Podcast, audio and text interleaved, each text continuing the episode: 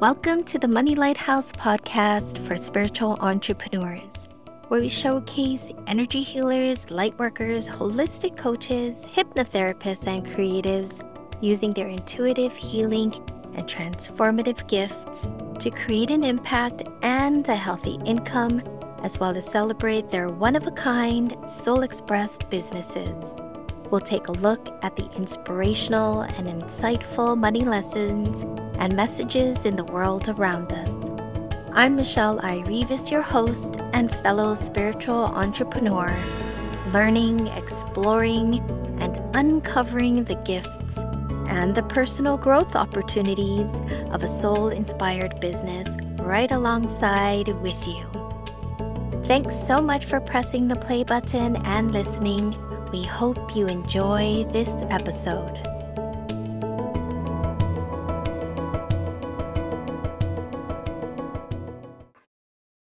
The moon is at its fullest and brightest on Saturday, September 10th in Purva Bhadrapada. This nakshatra is located in the celestial body of the winged horse, or Pegasus, in the stars Markab and Scheat. Purva Bhadrapada is a mouthful, but it translates to the front legs of a bed or funeral cot.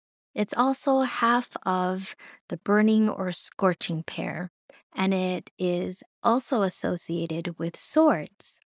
These three symbols may seem unrelated at first, however, they all deal with endings and cutting ties in some way, shape, or form. The front legs of a bed or funeral cot are final sleep or death, the burning or scorching pair to burn away what is no longer needed, and swords to cut away the waste or to cut ties. Perfect for the full moon season of letting go and releasing. So, this nakshatra symbol is a person with two faces, indicating a soul who is looking to a past life and to the next life, or being able to see things from different points of view. I love this symbol because we can look at it from a number of different ways, no pun intended, and they're all so fitting. So, looking to the past and past lives, as well as looking to the future and our next life, sounds a lot like spiritual hypnosis and soul empowering hypnosis. I might be biased and I maybe I just can't help myself, but we can explore different experiences and access information from various lives and incarnations, as well as the incarnations that we have not yet experienced. So, the future experiences that we are not consciously aware of. So, when I was first learning about nakshatras and devouring everything I could on them, I was so curious and so interested. I could not get enough about them. And that's what led me to study Vedic astrology. So when I heard that Purva Bhadrapada's symbol was a person with two faces, I immediately thought it was a negative thing, as in someone who was two faced, or maybe even the masks we wear to hide our true selves. Those ideas are applicable, but we can also see it as learning to be more inclusive and compassionate. Because when we see things from multiple perspectives, we gain more understanding and we become less judgmental.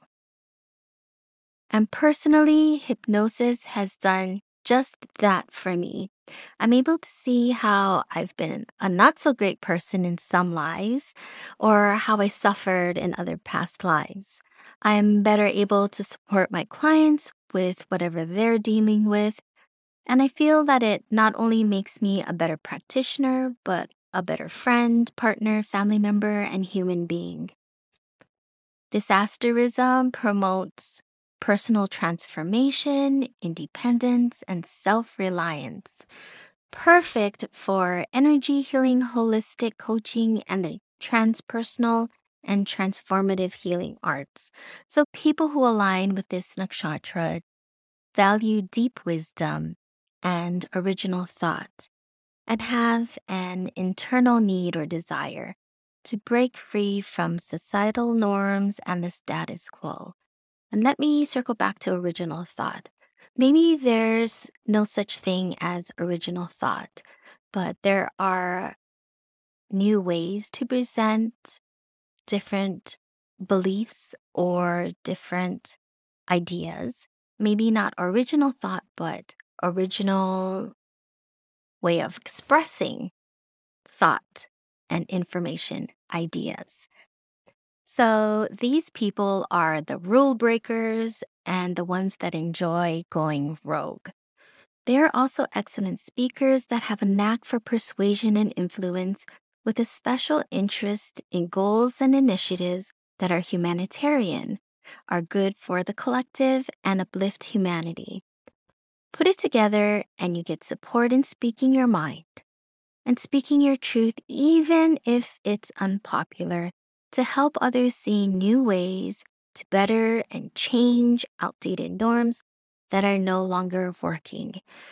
And if we stop and take a look at a lot of what's going on in society, on social media, I'm sure we can identify quite a few systems that need a little changing.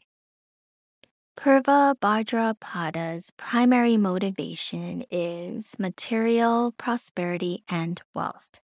So this nakshatra focuses on the material things in life.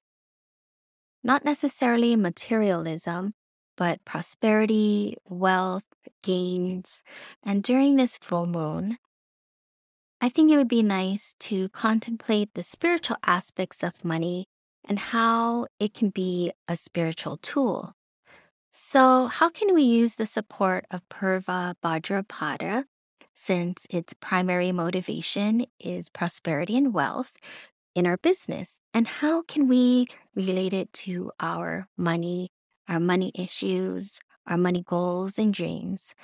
Well, I took a moment and tuned in and I came up with three different things that this nakshatra is encouraging us to do at this time. You might want to pick one or do them all. So the first is to find neutrality and non judgment in the challenging aspects of our money. When we come from a place of neutrality and see different sides to a situation, we're able to approach the topic or issue with a cool head and more compassion. We can acknowledge that money isn't easy for everyone. So, can we acknowledge that money is not good or evil, that it's neutral, and that it's just energy? And that it's just a reflection of what we're feeling or thinking or what we believe about money? Can we find different ways to be more emotionally well balanced and calm when we look at our checking accounts? Maybe we can look at last month's finances and be at peace and give ourselves a little self compassion if it wasn't where we would ultimately have liked it to be. And plan for the future and bless it with optimism, hope, and come up with a solid, grounded strategy to meet our financial goals next month. But start putting things into play right now. The second is to take a step back and evaluate our spiritual businesses. And since Purva Bhadrapada is about humanitarianism, identifying what's good for the collective and how we can uplift humanity. Maybe we can start researching nonprofit organizations or causes that we can support. Or start making plans to create our own initiatives that support causes that are near and dear to our hearts. By the way, donations are a great tax write off. I heard some businesses make such a huge profit that they need to find organizations and fundraisers to donate to so they don't have to pay such high taxes at the end of the year. It's a really nice win win situation. Wouldn't it be nice if our profits were so large that we were strongly encouraged to find different causes and organizations to donate to at the end of the year. While we're at it, why not give ourselves a little pat on the back and recognize how our services and products are making the world a better place to live, one client or one customer at a time, and how that ripple effect reverberates around the planet. The third is to do a burning ceremony. Burn away and release our doubts, fears, and worries around money and business and the financial challenges that you experience in the past and continue to do so today.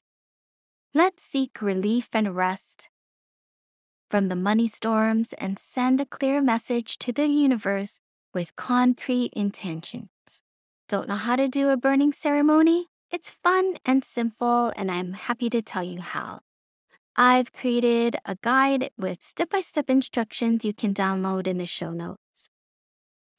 And this full moon on Saturday, September 10th, is a great time to do a burning ceremony.